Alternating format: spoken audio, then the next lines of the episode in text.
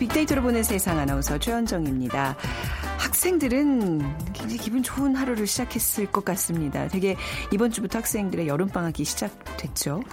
학창 시절 가장 손꼽아 기다리던 날 바로 방학식이 아닐까 싶습니다. 자, 그렇다면 직장인들은 어떨까요? 어, 매달 찾아오는 월급날 간절하게 기다리시죠?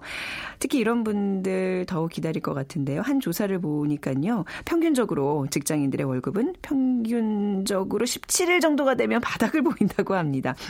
뭐, 이유는 다양하겠지만 애타게 월급날을 기다리는 마음만큼은 다르지 않을 것 같습니다. 그래서 급여일 전에 월급을 다 써버리고 경제적으로 어려운 생활하고 있는 상황을 보릿고개 에 빗대서 월급고개라고 부르는데 직장인의 무려 75%가 이런 경험이 있다고 하죠. 자, 그럼 도대체 우리의 월급은 다 어디로 간 걸까요? 잠시 후 세상의 모든 빅데이터 시간에 월급 고개라는 키워드로 빅데이터 분석해 보고요. 자, 오늘 월드 트렌드 빅데이터로 세상을 본다. 취임 6개월을 지난 미국 대통령, 트럼프 대통령에 대한 얘기 함께 나눠보겠습니다. 오늘 비퀴즈 좀 기네요. 네. 대공황은 미국 역사상 가장 심각한 위기였 다고 봐도 무리가 없을 시기입니다. 매년 수천 개의 은행이 문을 닫고 매주 수만 명이 일자리를 잃었다고 하죠. 1933년에는 실업자가 1,500만 명에 이르게 되면서 어, 모든 집마다 실업자가 있었고 생필품을 타기 위해서 날마다 긴 줄을 서야 했습니다. 이런 어려운 상황에서 실업자에게 일자리를 만들어주고 경제 구조와 관행을 개혁하기 위한 경제 정책이 시행됐습니다. 대공황으로 침체된 경제를 살리기 위한 뉴딜 정책이 이제 발의가 됐죠. 이 뉴딜 정책을 시행한 미국의 32대 대통령은 누구일까요? 뉴딜 정책 하면 생각나는 미국 대통령 1번 워싱턴 대통령, 2번 링컨 대통령, 3번 루즈벨트 대통령, 4번 버락 오바마 대통령. 세요 힌트라고 하면 요 대통령이 두 명이 있어요. 그렇죠? 이름이 같은, 성이 같은. 자, 오늘 당첨되신 분께는 커피와 도넛 모바일 쿠폰 드리겠습니다. 정답 아시는 분은 휴대전화 문자 메시지 지역번호 없이 샵 9730으로 보내주시고요. 짧은 글은 50원, 긴 글은 100원의 정보 이용료가 부과됩니다.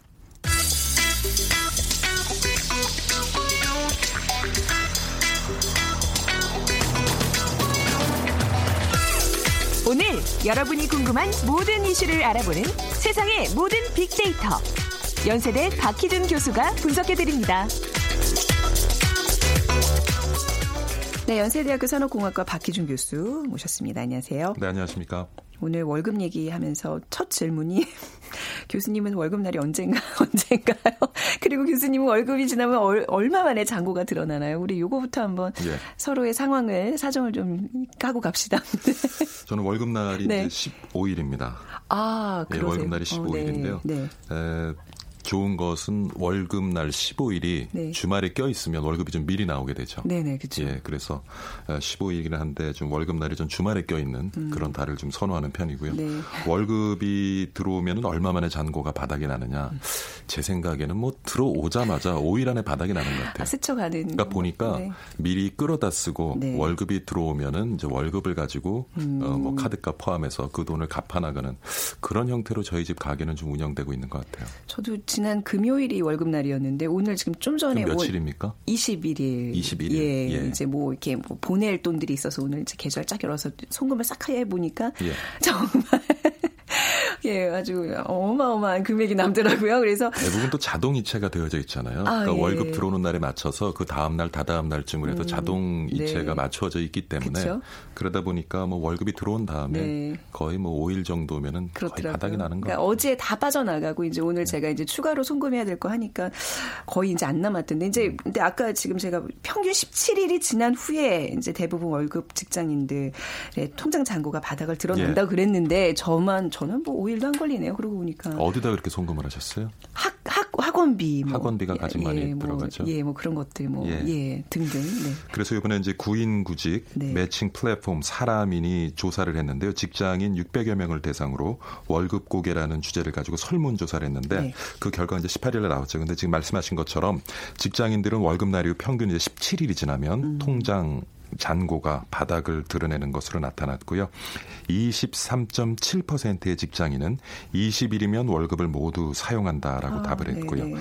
그리고 또 15일이면 잔고가 바닥이 난다는 직장인은 17.7%, 음. 10일은 12.4%, 25일은 10.9%, 7일은 6.4%. 그러니까 6.3% 안에 드는 거네요. 일주일 안에 모두 바닥이 나니까. 30일 같은 경우에는 4.3%. 그러니까 월급을 받아서 한달 동안 계획적으로 잘 쓰면서 다음 월급을 받을 때까지 잔고가 바닥이 나지 않는 분들은 네. 한4.8% 정도 나타나는 것 같아요. 근데 재밌는 것이 평균적으로 남성이 네. 여성보다는 월급을 쓰는데 좀 시간이 더 걸립니다. 어... 그러니까 남성은 17일이 걸렸고 예. 여성 같은 경우에는 2주 15일이면 음. 잔고가 바닥이 나는 것으로 요번에 조사가 음, 됐습니다. 근데 뭐 큰 차이는 아니니까 큰 뭐 의미는 그렇죠. 뭐, 별로 없다고 보고요. 예. 예. 자 월급 이전에 월급을 다 쓰는 많은 이유들이 있겠지만 어떤 거에 주로들 많이들 지출이 나가는 거예요? 네, 이제 요번에 설문에 답을 하신 분들을 보면 네. 뭐 가장 뻔하고 상식적인 답입니다. 음. 월급이 17일이 지나면 바닥나는 가장 큰 이유는 네. 월급이 적어서. 아유, 그렇죠. 예. 월급이 많으면 바닥이 나겠습니까? 그렇죠. 뭐 많은 분들이 네. 조금 덜 벌고 더 버는 차이는 있겠지만 네. 조금 더 버시는 분들도 음. 또 그만큼 그 생활 규모가 커지기 때문에 그렇죠. 늘 부족하기는 마찬가지인 것 같고요. 그래서 월급이 적어 서라는 응답을 해주신 분이 58.7% 음. 육박을 했고요. 그 다음에 식비 등 생활비가 많이 들어서 네. 이런 분들이 36.3 그 다음에 이제 세 번째가 대출 등 빚이 많아서 근데 네. 저도 생각을 해보면은 이제 지금은 빚을 다 갚았습니다만 네. 한 불과 3, 4년 전까지만 해도 네. 그빚 때문에 굉장히 월급을 받으면 많은 부분이 음. 지출이 되어졌던 것 같고요. 그 다음에 또 그 높은 항목을 차지한 것이 경조사예요. 경조사, 경조사 같은 경우도 30.2% 정도가 되는데 그러니까 계획을 한 것에 따라서 월급이 지출되면 큰 문제가 없습니다만은 네. 우리가 또 살아가다 보면 예상치 못한 경조사라든가 이런 부분에 있어서 또 계획하지 못한 지출이 생기기 때문에 또 월급이 일찍 받아나는 것으로 보여지고요. 그 다음에 나온 것이 주겁입니다. 음. 그래서 모르겠습니다. 이게 지금 직장인들 600여 명을 대상으로 조사를 했는데 앞서 진행자께서 말씀하셨던 예, 자녀 교육비라든가 네. 학원비에서는 다 높은 순위의 답이 없었고요. 어, 많은 분들이 답한 것은 식비, 주거비, 네. 그러니까 기본적인 생활을 하는데 음. 필요한 그러한 에, 임금이 아직까지는 조금 원하는 수준에 있지 못하지 않나 하는 생각을 해봤습니다. 네. 주거비 이제 월세 뭐 이런 걸 텐데 다행히 이제 남편 통장에서 빠져나가서 저는 근데 이게 월세라는 게 그냥 그냥 나가는 돈이잖아요. 음. 뭔가 나중에 돌려받는 돈이라서 그게 제일 아까운 것 같긴 해요. 제일 아깝죠. 음, 네. 그래서 월급을 이제 다다 쓴 다음에 네. 그럼 다음 월급까지도 지출하는 금액이 있잖아요. 네. 그러니까 빚내서 쓰는 돈이 거잖아요. 그렇죠. 네. 그게 이제 평균 한 37만 원이 된다고 해요. 아, 그러니까 마이너스 통장들을 다 주로 이제 하나쯤은 갖고 계시잖아요. 네, 아마 예. 거기서 빠져나가는 돈이 아닐까 싶은데 결국 다 빚이에요, 빚. 네. 그렇죠, 빚이에요. 예. 그래서 월급 고개 기간 동안 그러니까 월급을 받고 난 다음에 바닥이 난 다음에 그 다음 이제 다음 월급을 받을 때까지 평균 한 37만 원 지출하는 네. 것으로 나타났는데 그러면 어떻게 그 37만 원이라는 돈을 마련하는가의 문제겠죠. 그래서 69% 거의 대부분이 이제 신용카드를 사용한다고 나왔고요. 네. 그리고 비상금을 사용한다는 분이 27.7%. 어, 비상금이 있는 거는 행복한 대안이네요. 네. 그렇죠. 네. 저 같은 경우는 사실 살면서 비상금을 따로 가져본 기억이 별로 없는데. 뭐 지금 가족께서 혹시 듣고 계시는 걸 의식한 거 아닌가 싶고. 네. 비상금을 네. 사용하시는 분이 한 27.7%. 근데 참 이게 또 바람직하지 못한 것이 부모님께 빌리는 분들이 10.3%. 아. 네, 직장을 갖고 가정을 갖고 네. 생활을 하면서도 여전히 부모님께 또 손을 벌리는 분들이 아직까지 음. 꽤 많은 것 같아요. 네. 그다음에 이제 대출이 한 88% 정도가 되고 음. 있습니다. 부모님께 빌릴 수 있고 또 대출이 가능한 것 자체로도 뭐 행복하신 분들이죠. 그러지 못하는 분들도 더 많으실 테고 말이죠. 그렇죠. SNS 사용자들은 월급하면 어떤 얘기들을 가장 많이 하세요?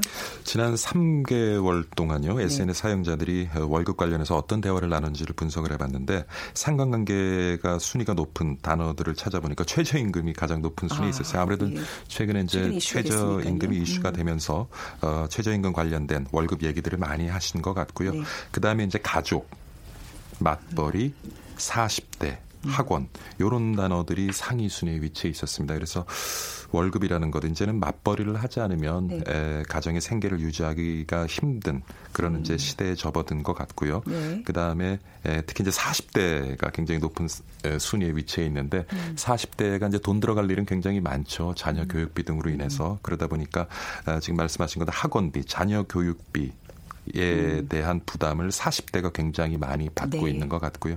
결국에는 이제 40대가 가족 부양, 음. 자녀 교육 네. 등과 관련해서 월급 관련되는 그런 스트레스와 부담을 굉장히 많이 받고 있는 것 같고 월급이라고 해서 좀 감성적인 분석을 한번 해봤거든요. 예. 근데 긍정적이고 부정적인 견해가 엇비슷하게 나왔어요. 음. 43%와 43% 너무 재미있게도 아주 균형적으로 나왔는데 감성적인 단어들을 분석해 보면 힘들다. 그러니까 음. 여전히 지출보다는 월급이 작기 때문에 많은 분들이 힘들어 하시는 것 같고 그나마 월급을 받을 때는 행복하다. 그래서 행복하다라는 단어도 상위 순위에 위치해 있고요. 꿈꾸다, 밀리다, 스트레스, 열받다, 음. 혼란스럽다 이런 단어들이 위치해 있는데 어, 본인이 생각하기에 충분한 그러한 월급을 받지 못하기 때문에 늘 힘들고 네. 어, 쫓기면서 살지만은 그래도 월급 받는 그 순간에는 행복하다. 그리고 요즘에는요 월급을 이렇게 정기적으로 받을 수 있는 직장을 아유, 가질 수 있는 예. 것만 해도 네. 우리가 굉장히 감사하게 생각해야 되는 것이 아닌가. 사실 예. 저도 이제 시작하면서 뭐 월급 통장이 뭐 며칠 만에 비고 이런 얘기 하지만 사실 배부른 얘기로 그럼요. 여겨질 수도 있는 거라서 좀 예. 조심스럽습니다. 근데 뭐 월급이라는 게 다 이렇게 각자 뭐, 뭐 행복한 그런 이제 뭐 수단이긴 하지만 항상 부족함을 느끼잖아요. 혹시 월급이 부족하지 않다고 느끼는 분들도 계실까요? 아까 뭐 4점 몇 퍼센트라 그러셨죠? 글쎄요, 뭐 네. 뭐 간혹 계시겠지만 아마 대부분 네. 월급이 적고 막름을 떠나서 월급은 늘 부족하다고들 느끼실 텐데 네. 사실 최근에 와서 이제 우리가 좀 이전에 비해서는 소비를 많이 하는 그런 문화를 가지게 되면서 네. 그러한 현상은 더욱 더 어, 확대되는 것이 아닌가 보여지고요. 가만히 이렇게 과거를 되짚어 보면은 한 80년대, 90년대 초반까지만 해도 네. 정말 그 근검 절약 문화 음. 그리고 저축 문화 그 굉장히 에, 두드러져 있었죠. 그래서 많은 분들이 근검 절약을 하고 그래서 저축을 하는 것을 굉장히 큰 미덕으로 네. 여기고 살았는데 최근에 보면 또 저축률이 너무 높아져도 또 문제예요. 음. 저축률이 너무 최근에 에, 뭐 아시는 분들이 계시겠지만 최근에 국내 저축률이 꾸준하게 높아지고 있습니다. 근데 아, 그것이 소득이 어. 늘어서가 아니라 네네. 미래에 대한 불확실성 때문에 많은 분들이 이제 소비를 하지 음. 않고 이제 저축을 하는 것이 이유인데요. 그러다 보니까 저축률이 너무 사회에 높아지게 되면 네. 결국 소비가 줄어들고 이제 내수가 위축될 수밖에 없다는 음. 얘기죠. 그래서 이전에는 참 우리가 그저 아끼고 저축하고 이런 걸 미덕으로 삼았습니다만은 최근에는 적정 수준의 소비를 하면서 네. 적정 수준의 에, 절약을 하고 어, 저축을 하는 것을 네. 미덕으로 생각하는 그런 사회적인 어. 양상도 많이 바뀐 것 같고요.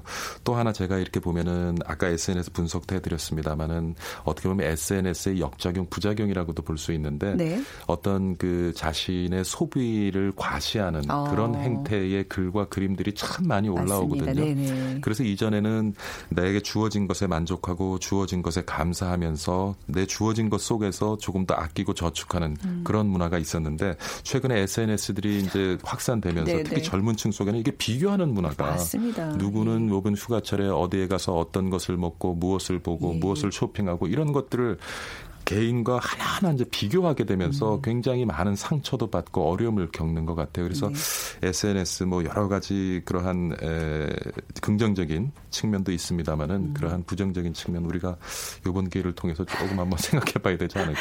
뭐 욜로족이니 뭐 휘게 라이프니 해가지고 우리가 요즘 그 뭐 많이 쓰고 나를 위해서 이렇게 소비하는 거에 대한 어떤 장려 같은 그런 문화가 있는데 욜로족 추구하다가 골로 갈 수 있고 휘게 라이프 추구하다 허리 휘게 된다고 요즘 그런 예. 얘기들을 하면서 조금 맞습니다. 소비 적정한 어떤 좀 자제하면서 쓰는 그런 문화도 같이 좀 조장이 됐으면 좋겠습니다. 자 오늘 월급 통장에 관한 이야기 현세대학교 산업공학과 박희준 교수와 함께 나눴습니다. 감사합니다. 네, 감사합니다.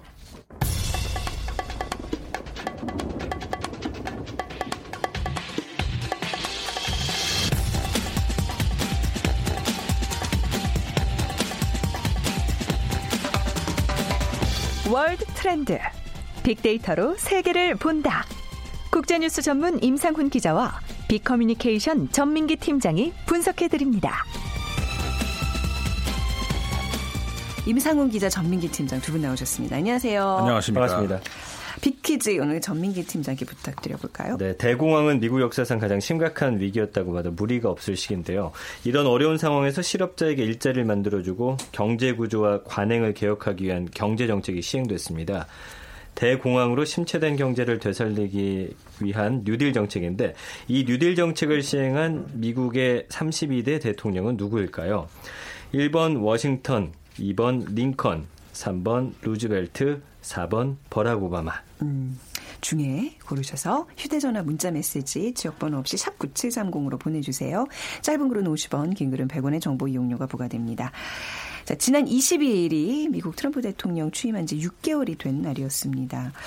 이제 뭐가 이렇게 6개월, 뭐 1년 이런 단위가 되면 이제 평가, 여론조사 같은 걸 하잖아요.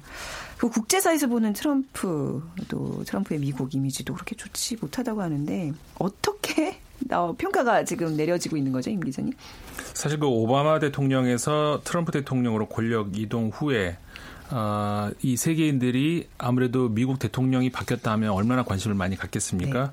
네, 네 그 이후에 미국의 이미지가 아주 급락한 것으로 급락. 최근 네. 네. 여론조사를 통해서 나왔는데 이게 그 퓨 리서치 센터라고 하는 여론조사 기관인데요. 올 2월부터 5, 2월부터 5월까지 전 세계 37개국에 4만 명 조금 넘는 숫자 대상으로 여론조사를 했다고 합니다.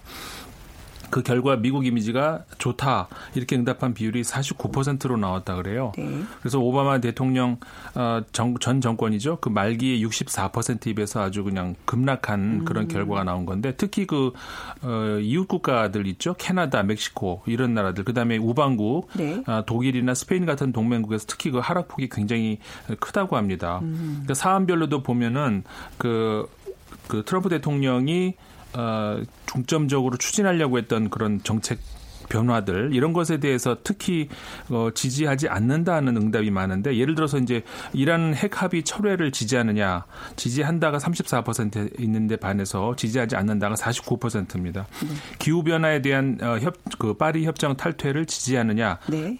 우리가 예상할 수 있죠. 19% 19%만 지지하고 아. 지지하지 않는다가 71%로 나왔다고 네. 합니다. 각국과의 무역 협정 파기는 어떤가?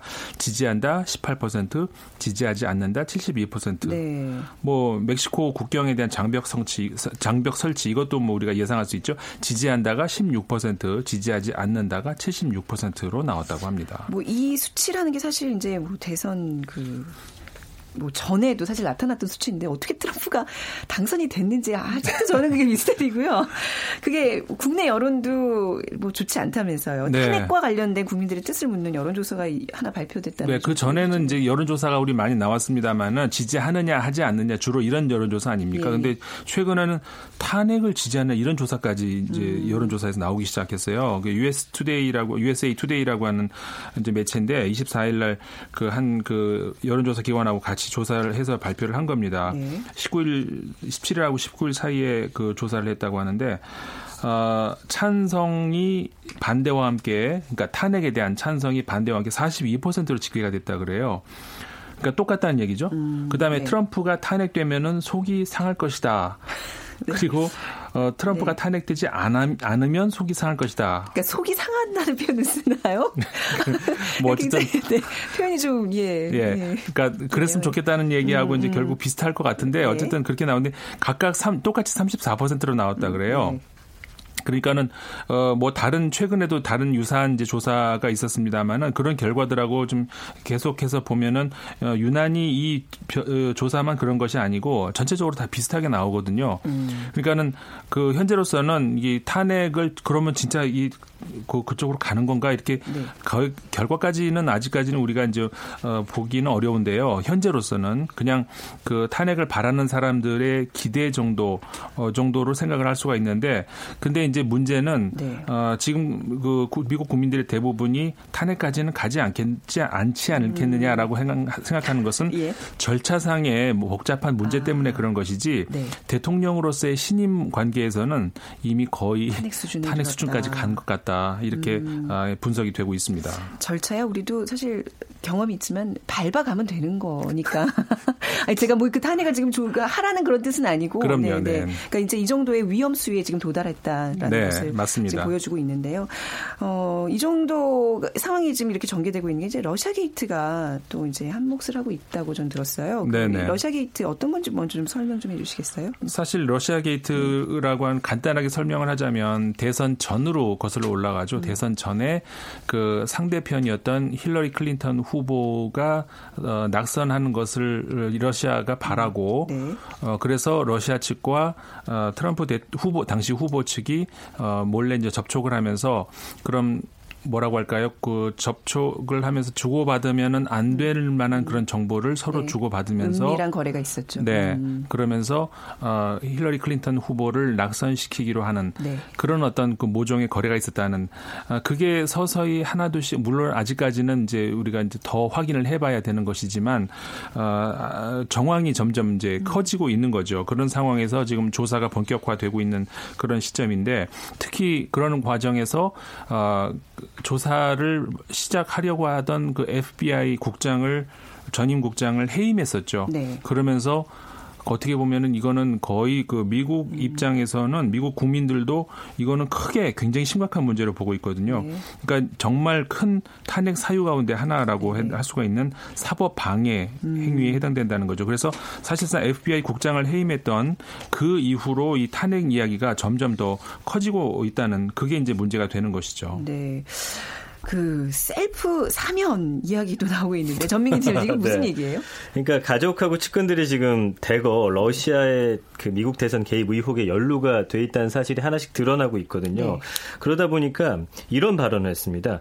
지금까지 우리를 겨냥한 비밀 누설이 지금 유일한 범죄다. 그냥 음. 비밀 누설 외에는 다른 사안이 드러나지 않기 때문에 빨리 이걸 사면을 통해서 털고 음. 다른 문제에 좀 집중하면 어떻겠냐라는 아. 이야기를 한 건데 어 이게 이제 워싱턴 포스트가 보도를 전날했는데 트럼프 대통령이 그러니까 참모들한테 물어봤대요. 러시아 스캔들에 연루된 참모하고 가족 그리고 음. 심지어 자신까지 사면할 수 있는 그 대통령의 고유 권한에 대해서 물어봤다라는 거예요. 이게 가능한지에 관해서. 네. 그러고서 하루 지난 후에 이런 발언을 하다 보니까 아. 지금 이걸 셀프 사면이라는 키워드를 만들어 가지고 음. 지금 굉장히 논란거리가 되고 있습니다. 좀 약간 본인이 얘기를 꺼내기엔 좀 민망한 건데 굉장히 공격적으로 이거를 좀 처리하려고 좀 하고 있네요. 그 이런 이야기들이 불거진 게 이제 결국 아, 너무 SNS 열심히 하시잖아요, 대통령이. 그게 이제 대통령이 거죠. 네. 언론하고 너무 친해도 문제인데 네. 이렇게 너무 거리를 둬도 문제. 어느 적정 네. 거리를 유지해야 되는데 음. 워낙 언론이 자신의 이야기를 잘 들 어주지 않는다고 생각하다 보니까 네. 그냥 SNS를 통해서 딱 올려버리는데 네. 이거는 이제 어떤 사실은 참모들이라든지 음. 그 백악관 사람들하고 상의를 하고 하는 게 아니라 네. 본인이 올려요. 새벽에. 그냥 맞습니다. 어. 네, 아주 그 새벽에. 아 우리 우리나라 같은 경우는 좀 뭔가 이렇게 그 참모들과 상의를 거친 후에 정제된 언어로 해서 이제 올리는 경우죠. 그렇죠. 지금 여기 네. 트럼프는 그냥 본인이 그냥 새벽에 그때 그때. 그때 그때. 네. 어. 근데 그러면서 이제 거기에다가 말한 게 미국 대통령이 사면할 완벽한 권한을 가지고 있다는 것에 모든 사람이 동의한다. 음. 이렇게 올리면서 네. 어, 아까 말한 대로 그 비밀 누설이 유일한 사, 그 범죄 상황이기 때문에 사면을 한번 생각해 보면 어떠냐라고 음. 글을 올린 겁니다. 그래서 미국 헌법을 봤더니 대통령은 이 범죄에 대해서 형 집행을 유예하거나 사면할 수 있는 권한이 있지만 네. 사실 이 사면 특별 사면권을 자기 자신이나 가족들에게 행사한 경우는 더더욱이 없기 때문에 지금 음. 많은 사람들이 어이없어 하는 겁니다. 네. 예. 사실 뭐 이런 스캔들이 이제 이렇게 뭐 검사, 그러니까 검찰 조사가 이제 뭐 진행되고 이런 걸 떠나서 그건 그거대로 진행이 되지만 또 이제 새로 임기에 접어들면 이제 뭔가 정책들을 이제 열심히 해 나가야 되잖아요. 그러다 보면 좀 여론이 좋아지는데 지난 6개월간의 정책은 어떻게 지금 진행이 되고 있나요? 그러니까 아까 저 전민기 팀장이 트위터 얘기를 하셨잖아요. 네. 사실 우리가 트위터 정치다 이런 말까지 우리가 음. 신조어가 나왔잖아요. 그러니까 트위터라는 것이 정책적인 어떤 깊이가 있다던가 그런 게 아니고 네. 150자로 그냥 이런 거는 어떻게 보면 되게 선연적인 그냥 어떻게 음. 도발적인 그런 이야기들이 나올 수밖에 없잖아요. 네. 취임 이후로 지금까지 트위터 수가 991개라고 하거든요. 웬만한 일반인들보다 많지 않은가요? 저는 안 해서 잘 모르겠습니다만은 대통령이 그럴 시간이 이렇게 있을까요? 아, 네네. 근데 그 내용들도 주로 보면은 가짜 뉴스 이거는 가짜 뉴스다. 누가 자기에 대해서 보도를 한 거에 대해서 그런 내용들 그게 그 여든 두 번이나 되고요. 음. 정작 본인이 어 뭐 얼마나 그 미국인들의 일자리 이야기 많이 했잖아요. 네. 근데 그런 관련은 46번. 그러니까는 본인에 대한 방어에다만 주로 이렇게 어. 사용을 했다는 거죠. 그 이외에도 뭐 취임 이후에 그 주말이 26번이 있었는데 그중에서 21번을 본인이 소유하고 있는 리조트 있죠. 엘, 뭐지 이름이 엘라 마른가 이름이 네, 하여간 네. 그런 거기에서 이제 보냈다고 하거든요. 음. 어, 골프를 40번이나 치고. 네, 골프를 많이 치더라고요. 예. 근데 기자회견은 딱 한 번. 그러니까 아. 단독 기자회견 한 번밖에 안 된다는 겁니다. 네. 그 과거 대통령들을 생각을 하면은 저 어, 오바마 대통령도 열 번 내외, 그 다음에 저, 11번입니다, 정확하게. 그 다음에, 어, 트로, 그, 그 전에 클린턴 대통령도 열 한 번, 음, 두 번, 네. 열두 번. 어, 바, 그리고 그 부시 대통령 같은 경우는 다섯 번, 1년에 말이죠. 근데 트럼프 대통령은 한, 저, 6개월입니다만은 한 번, 어쨌든 1년으로 하면 두 번 아니겠습니까? 네. 그러니까 이런 그 뭐라고 할까요? 독단적이고 어떤 그 본인의 어떤 정책을 보여주지 않는 그러니까는 정책에 대해서도 법안 통과는 지금까지 제로예요. 네. 한 건도 없습니다. 아이고, 예. 그러니까 본인이 서명한 법안은 42개가 됩니다만은 그거는 뭐 어떻게 보면 대통령 고유 권한인 행정명령. 그러니까 어떻게 보면은 그냥 논란 속에 그냥 효력 없이 별로 그냥 주저앉은 그런 것들이 거기서 되게 많아요. 대표적인 것이 최근에 그 반, 그 반이민 행정명령이라든가 법원에 그 제동이 걸렸잖아요. 네. 그 다음에 오바마 케어를 대체하겠다. 이건 뭐 굉장히 야심적인 그 어떤 계획인데 트럼프 케어도 마찬가지입니다. 지금 진도가 안 나가고 있잖아요. 네. 의회 벽을 막혀 있는 거죠. 그러니까는 이 모든 거에 있어서 정책에서는 정말 뭔가를 보여주질 못하고 그 이거는 그냥 야당 정치하고 뭐 심지어는 음. 제야 정치하는 것 아니냐. 네. 트위터 그냥 써가면서 하는 네. 거 그런 비판들이 나오고 있는 거죠. 그러니까 주변에 참모진들도 정책을 뭔가 같이 이제 추진하고 이래야 되는데 그런 에너지들을 지금 다 그 셀프 사면 논란 뭐 이런 거 수습하느라고 정신이 없는 거잖아요. 지금 뭐 네. 아주 비지땀 흘리고 있다고 합니다. 그래서 네. 이 트럼프 대통령의 신인 공보 참모가 있는데 앤서니 스카라무치라는 이 공보국장이 어 언론에 오히려 이 사람이 대신 출연해가지고 네. 그럴 일 없을 것이다. 이렇게 안심시키고 있는 상황이에요. 그래서 대통령은 누구에 대한 사면도 지금 고려하지 않고 있다라고 이야기를 하고 있고요. 근데 이제 이거를 좀 잘 살펴봐야 돼요. 러시아 문제는 터무니없는 일이기 때문에 대통령은 누구도 사면할 필요가 없다. 이거는 백악관에서도 러시아의 그 개입설은 좀 부정하는 거거든요. 네. 그래서 어느 정도는 트럼프의 편을 들면서 지금 수습을 해 나가느라고 아주 네. 진땀을 쏟고 있죠. 예. 어, 뭐 그게, 그게 당연한 거죠. 이제 네. 백악관이 네. 우선 대통령을 이렇게 어떻게 보면 좀 보호해야 되는 입장이니까. 근데 지금 이 셀프 사면이라는 게 참 그냥 약간 듣기에는 어이가 없는데 이게 실제로 가능한 일인가요? 이게 제가 볼 때는 가능하진 않을 것 같은데 네. 그러니까 트럼프도 이거를 하겠다라고 올린 것 같지는 않고요. 음. 그러면 어떻겠는가? 예, 예, 이렇게 쓱 그냥 던져 보고서 어. 반응들이 어떻게 나오는지를 좀 보려고 했는데 워낙 반응이 네. 지금 안 좋은 상황이고요. 그래서 이제 미국 헌법 제 2조 2항 1절을 보면은 대통령은 범죄에 대해서 형 집행을 유예하거나 사면할 수 있는 권한이 있다 이렇게 음. 규정을 규정을 하고 있는데 우리나라하고 좀 다릅니다. 하, 네. 우리나라는 이제 확정 판결이 난 사건에 대해서 대통령이 사면권을 주는 건데 네. 미국은 이제 대통령이 직접 개입을 해서 형량을 줄이거나 이거를 면제하는 방식으로 권한을 행사할 수 있기 때문에 음. 뭐 마음만 먹고 사실 법적으로는 무리가 없는 상황이지만 음. 어떤 언론이나 사람들의 마음을 어 이렇게 동의를 구하기는 사실 좀 어려운 상황이죠. 이게 만약에 실행된다 그러면 뭐 탄핵 여론이 더 뜨거워지겠네요. 그럴 수밖에 네. 없겠죠. 네. 이게 만약에 실행 한다고 네, 하면 거의 왕이잖아요. 그렇게 되면 그럼요. 예. 그러니까 트럼프 대통령이 이제 내년 중간 선거 음. 이전에 만약에 산행, 사면을 단행을 한다면은 네. 공화당이 의회를 지배하고 있는 상황에서도 아마 반발 여론이 음. 굉장히 강해지면서 민주당이 지금 탄핵 조차를 받는 계기로 네. 더 이런 어 그런 빌미를 줄 수 있기 때문에 네. 사실은 그 불가능한 일이라고 봐야죠. 자 오늘 또 이렇게 어, 트럼프 6개월 관에 이렇게 평가를 또 같이 나눠봤습니다. 임상훈 기자 전 전민기 팀장 두 분 오늘 말씀 감사합니다.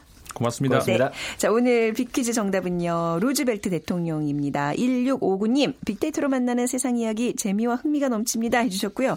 7163님, 아, 월급 봉투가 누런 종이였을 때, 누런 종이 봉투였을 때가 좋았습니다. 그때 닭 한 마리 튀겨서 갖고 가 온 가족 모여 만나게 먹고 했는데 그 시절 향수가 떠오르네요. 해주셨고요. 두 분께 커피와 도넛 모바일 쿠폰 드리면서 오늘 순서 마무리하겠습니다. 지금까지 아나운서 최원정이었습니다. 고맙습니다.